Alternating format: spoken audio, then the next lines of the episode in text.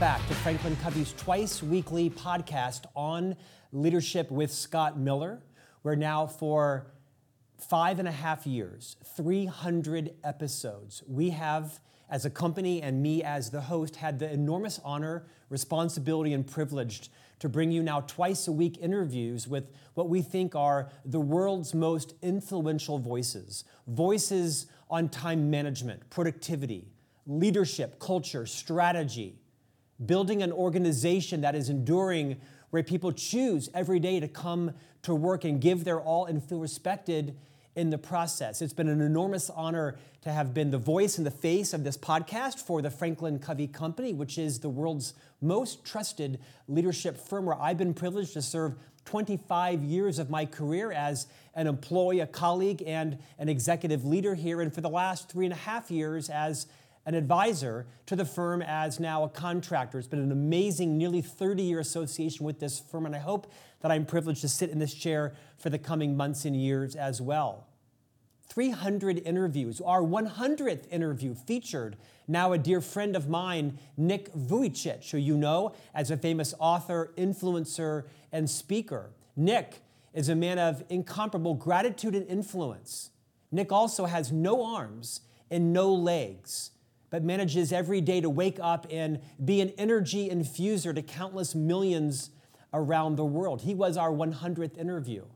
Our 200th interview was a man of also enormous influencer as a physician, as an author, as a guide to many people in their spirituality. He was Deepak Chopra. He is Deepak Chopra. He was our 200th interview.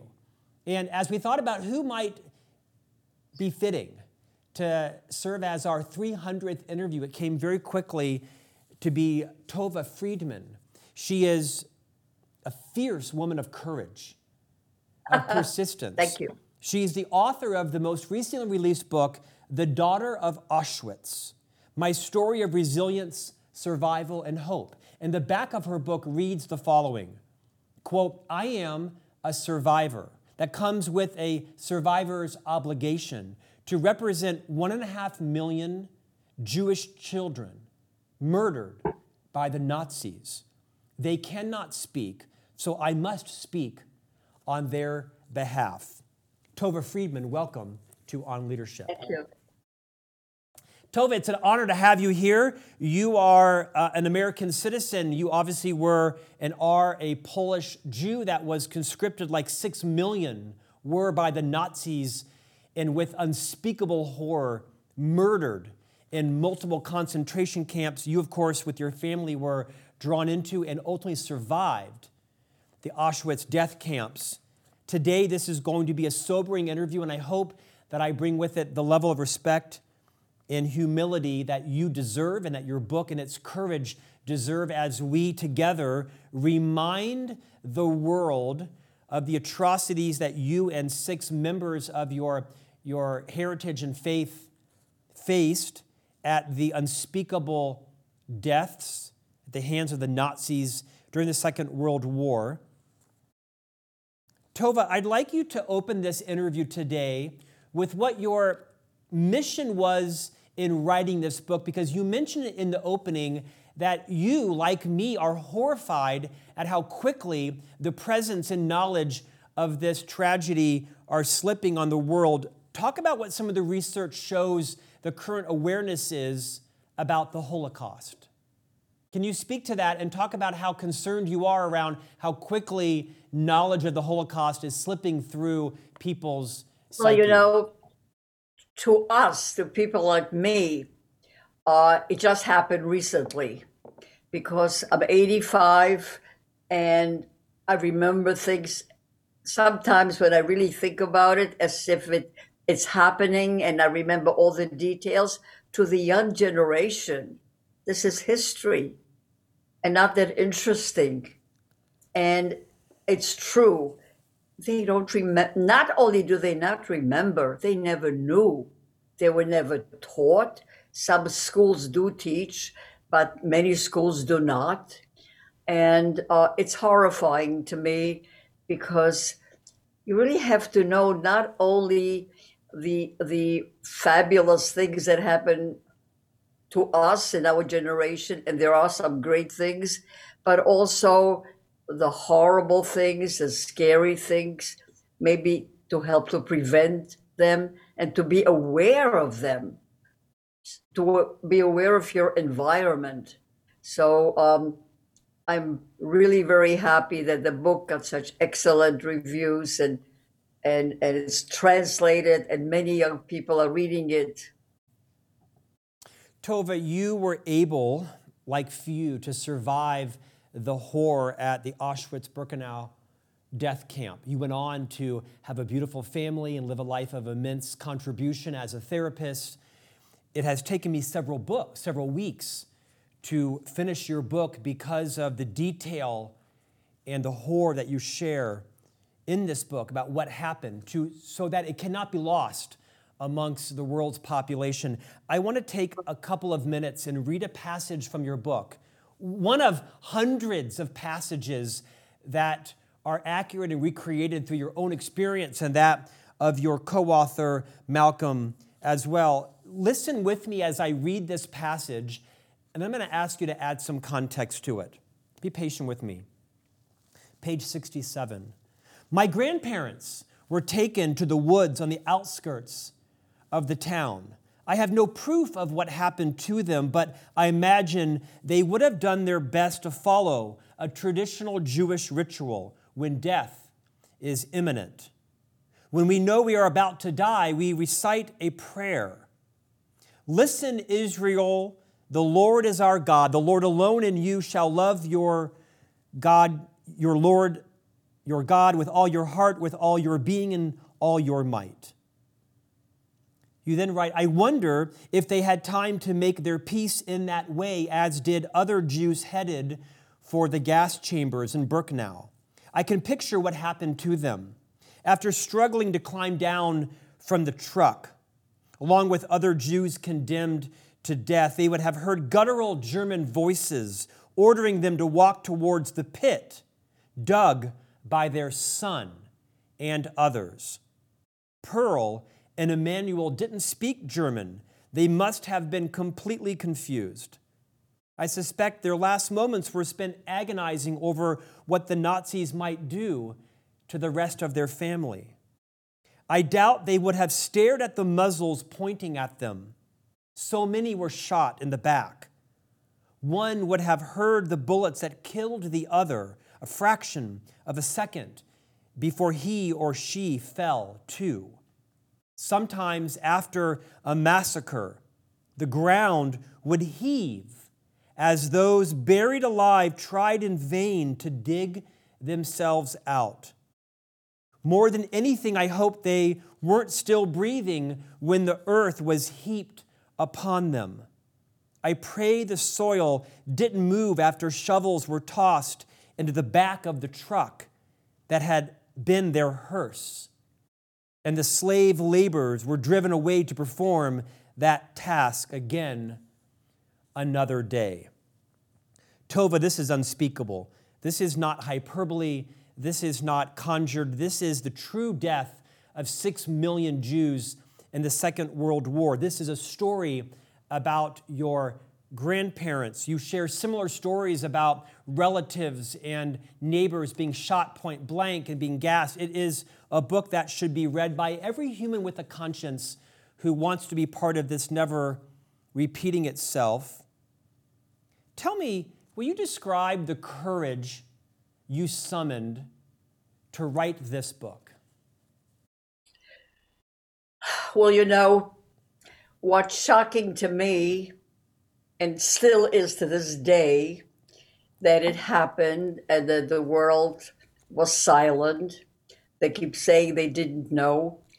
But the big German army felt that there were two uh, populations that were their enemies. One were the children. That's why they killed the children as quickly as possible for all kinds of physical and psychological reason.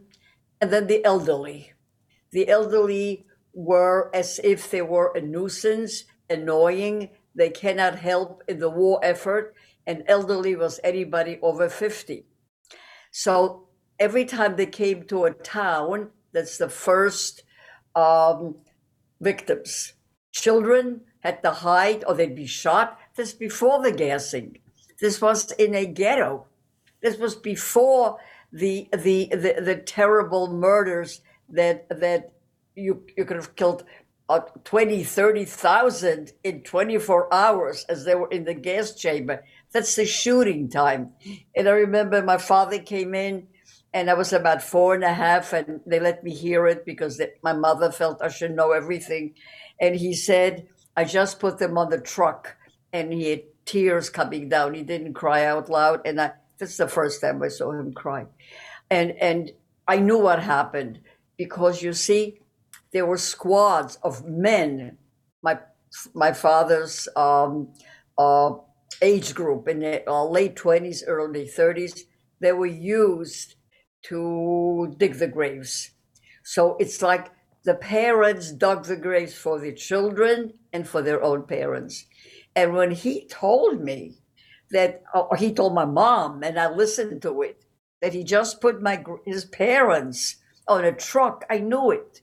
I knew my my my mother's mother had been shot a few weeks earlier outside the house, and this was they were gathering all the elderly so I, I, I, you know, I knew all about it. I heard when he had to go and dig the graves. And that's how most of our elderly people disappeared. They disappeared. Uh, I never met an older person until I was um, in, in America almost. 50 gray hair people alive.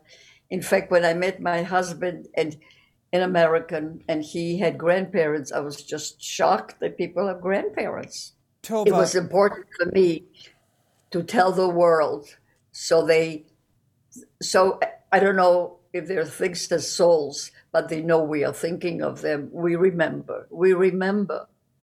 You didn't just die because one of the worst thing is that they, these people who were going to the gas chamber and so forth, the last words were remember us and i remember and i want and after i'm gone i want all of you to remember and tova franklin covey is honored today to be a platform to help us never forget uh, what happened. In addition to the slaughter that happened through unspeakable military murders gas chambers and shootings and tortures experiments, hunger, hunger, hunger diseases, um, the psychological warfare that was perpetrated on you and your parents and your friends and your neighbors and your relatives was also unspeakable. You write extensively about the ghetto that you were forced into in Poland, moved from your homes and your families, and forced sometimes 30, 40, 50, 60 people into a small apartment where the vast majority of them you didn't even know and the interpersonal right. trauma that happened with that. You write about how for many years you literally lived under your dining room table. A, because there wasn't room for you to have a chair in this apartment. You lived under the tablecloth in your dining room table. Talk about that experience. How did it affect me? Well, first of all, I learned about life very early. I learned about death. I learned about hunger. Most of all, I learned about enduring things in silence because making noise meant that somebody will hear you or see you. My mother taught me from the very beginning to be invisible, not have any eye contact with a German, um, not, and if not to cry but but but be aware. So I knew the people by their voices. I knew them by their feet. I knew who was coming to the table and who wasn't. And I knew when the Germans were coming in. I also heard them outside the window, you know, the marching of the boots and the, the barking. You learn at a very young age to be aware of your environment. And that's and it's up to you to save yourself. It's a type of a personal responsibility. That's what I learned from a very, very young age. that you are responsible for yourself and if you can for other people but mostly for yourself. My mother taught this to me immediately as soon as i could understand words really. Tova your book kind of lacks an adjective to describe it because it is it's a gift.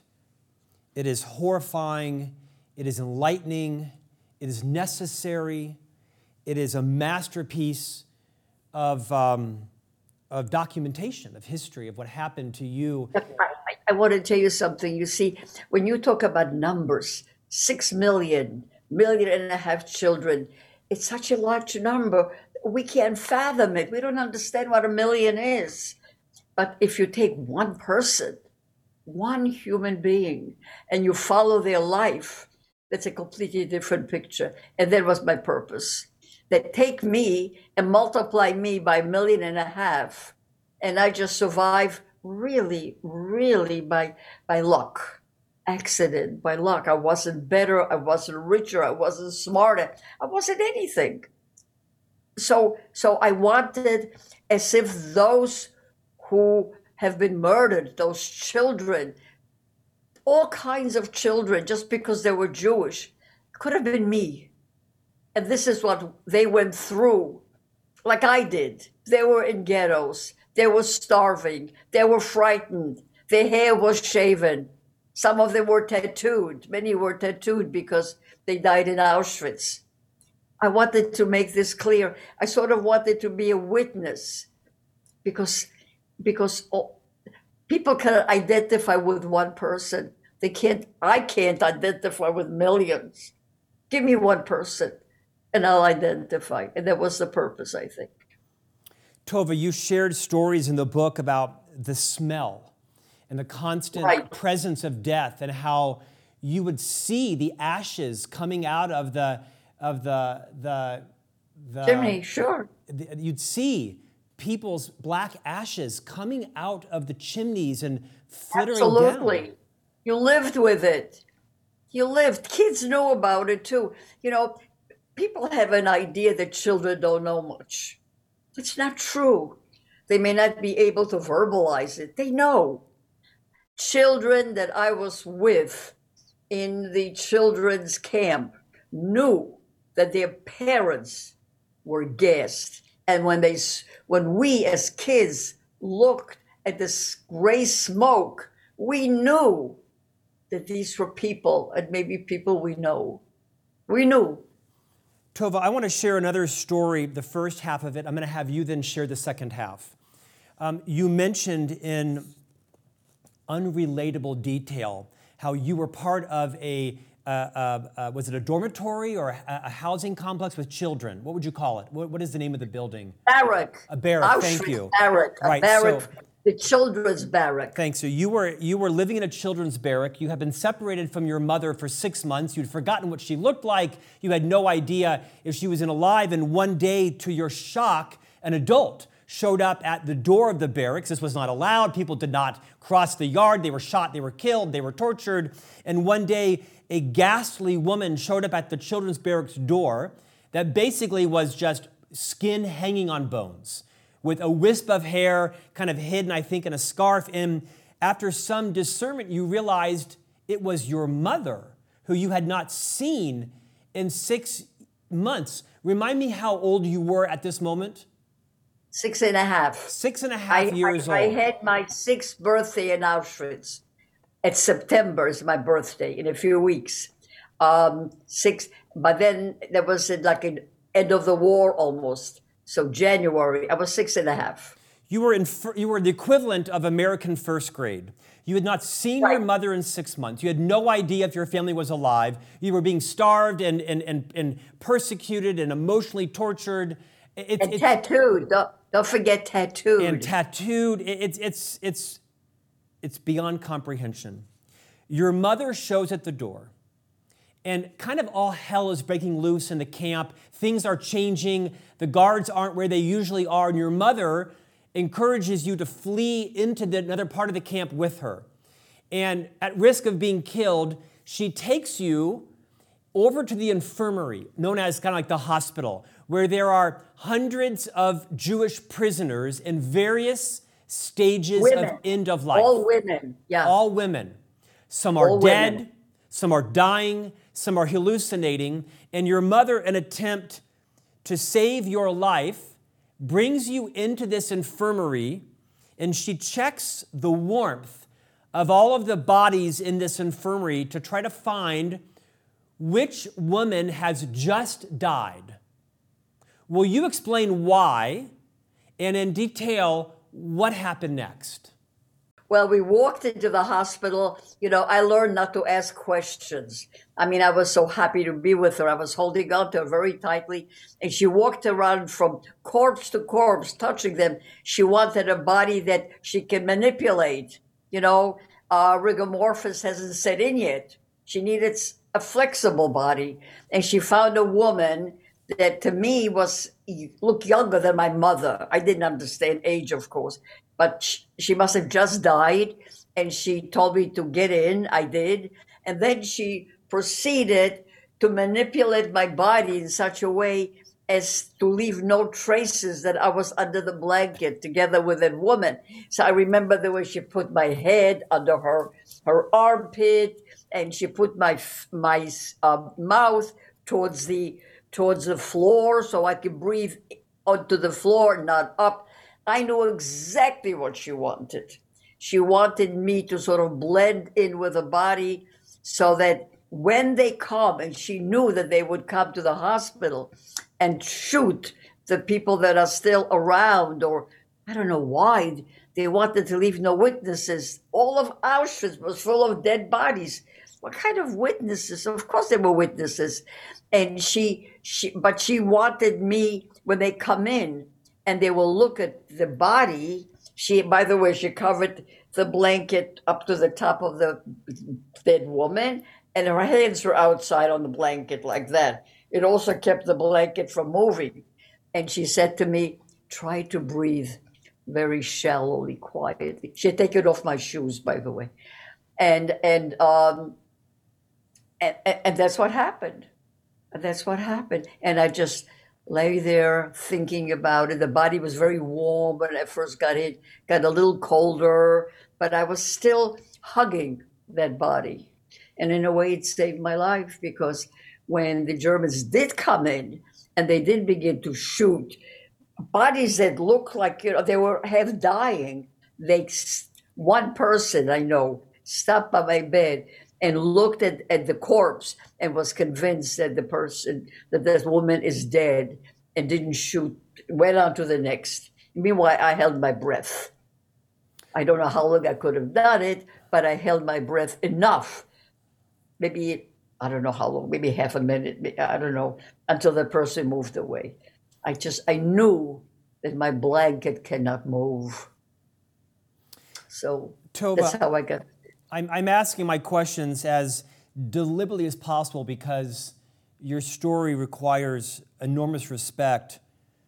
Uh, um, how long were you under this corpse that your mother placed you under? Another fellow Jew in the in the concentration camp. How long were you under there before she came and rescued I don't you? know timing. All I know is that that I was there and the body got colder, a little bit colder because in the beginning I would you would you believe it that I appreciate the warmth of the corpse? I was just I huddled. Um and I don't know, and then I I smelled smoke. Well, well, first they all came in and they started shooting, and I could hear. And my mother said, "Whatever happens, don't get uncovered. Whatever happens, whatever you hear." And of course, I listened, and and and uh, I heard screaming. I heard as if they were pulling people out of bed in order to. You see, they were getting everybody to walk to Germany to this this this uh, because they were they were fleeing uh, uh, fleeing from the Russians. So uh, I could hear that moving. I could I could hear screaming. I didn't move, and then there was quiet. So I guess they had left, and they killed whoever they they wanted to kill in their room. And uh, then I smelled smoke because as they left, they would set the barracks on fire, hoping to get rid of any evidence possible. And, and, and then that's when I began to think, how long can I breathe the smoke? It was so, you know, I could say, oh, my mother said not to get uncovered, but how long? I, I, when I just about thought to myself, I, I, I can't, I, I, have to get some air, she uncovered me. I really don't know how long it took. I would say the whole thing, a few hours probably. Tova, um, would you fast forward? How many years were you in total um, captive in Auschwitz? Well, in Auschwitz, I only got there when I was like five and a half, but I was in the war from the time I was a year old. But I was you, born right. in 1938. Right. The war broke out in 39. And from 39 to 45, I was in some aspects of the war, different places. Would you describe how your experience ended with your freedom and liberation? after after uh, they left, there was in uh, let's see, uh, January twenty fifth, uh, uh, twenty fifth. They they left. The camp had no more Germans and the Russians haven't arrived yet. So we had two days of being inside, but but in a way free. But we didn't do anything. We just stayed there. And then and, and the, the, Russians came, and I remember that such a so well. Uh, a Russian soldier came, picked me up, and threw me up in the air. So I must have been six and a half, but I was probably very thin or whatever. And my mother nodded to me that it's okay. I remember looking at her. Oh, this is another uniform. I didn't know the Russian uniform, and um, and that's how we were liberated. Tova, you went on to immigrate to the U.S. through Europe. You were married for how many decades to your husband? Six, 60 years. 60 years. You have a large family. You went on to become well educated and serve as a mental health therapist for, for people. Um, how, how have you summoned the resilience of not only your own recovery, but to help countless people suffering from their own trauma and tragedy? What have you learned on your journey that you'd like everyone well, you know, that's listening and watching today to know? I, I, I don't know if I learned. I, it's very hard to say about learning. I always never felt like a victim. I always had something like, I'm going to fight back in some way. And I think that being not only a survivor, but a thri- I don't know a word like thriver, I'm thriving. He wanted to kill the Jews. I'm going to be very Jewish. I am. I go to the temple. I am kosher. My uh, we we we keep all the Jewish holidays. So he wanted to kill children. I'm going to have as many as I can. I wanted to have six, but I stopped at four. I have eight grandchildren. They know all about Judaism. They now with anti-Semitism. They're facing anti-Semitism now. It's too scary. But I hope I gave them strength. I just I I I, I had this thing of undoing. Like I I wasn't gonna lay down and let Hitler win. Uh, no, no. And it's the same thing with everything that happens in life. The idea that it's, I guess I learned very early from my mother, it's your responsibility to make life work. Whatever it is, whatever you go through your daily life, you could get depressed, you could get unhappy for a little bit. It's okay. And then get up and function and function well. Tova, I, I, I, think, oh, sorry, no, I no, think I give continue. my clients hope that they are resilient. They have much more strength than they can imagine. When a client says to me, Oh, I can't do this, I said, No, you're right. You can't do it now, but you will be able to. You will. Tova, I think one of the many gifts that you've given to the reader of your book is perspective. That doesn't mean that people's traumas and pain um, isn't real to them and and and very real, right? Very real.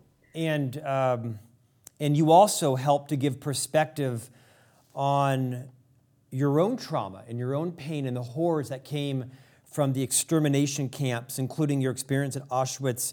Your gift to me in this book has been a greater sense of gratitude to my mother, who is still alive, to the role that my wife plays to our three sons, and to have me pick my battles and my complaints a little more carefully in life. Your book was difficult to get through, but I think I owed it to you and to the million and a half Jewish children that were slaughtered in the war. I want to read the back of the book cover one more time, as I am guessing everyone that is listening and watching to this podcast moves to Amazon or Books a Million or to their favorite book retailer to buy your book. You write, quote, I am a survivor. That comes with a survivor's obligation to represent one and a half million Jewish children murdered by the Nazis. They cannot speak, so I must speak on their behalf. Your book is The Daughter of Auschwitz My Story of Resilient Survival and Hope. Tova Friedman, thank you for joining us today. Oh, I don't have any time? Okay. No, no, please. You have as much time as you'd like. I wanted to be respectful. I, I just wanted to say one word. I must talk about my grandson, um, Aaron Goodman, who took the story and he ran with it and he educated millions and millions and millions of people his age. He's 18. He started this at 16 and a half. Uh, people his own age on TikTok. And he won a, some kind of a humanitarian award. He really felt that his age group doesn't know. And they listened because he is the same age as they are. So if they have trouble listening to me, an old lady, they are really listening to him. And I'm just so very, very proud of him. I just wanted to mention him. I'm delighted you spotlighted him. I know exactly who he is. I have seen him on several uh, internet videos being interviewed with you and standing by your side. And so, what a great ending of your story. Tova Friedman, thank you for joining us today. Thank you very much. Best of success to you. And we'll see you back here next week for a new conversation on leadership.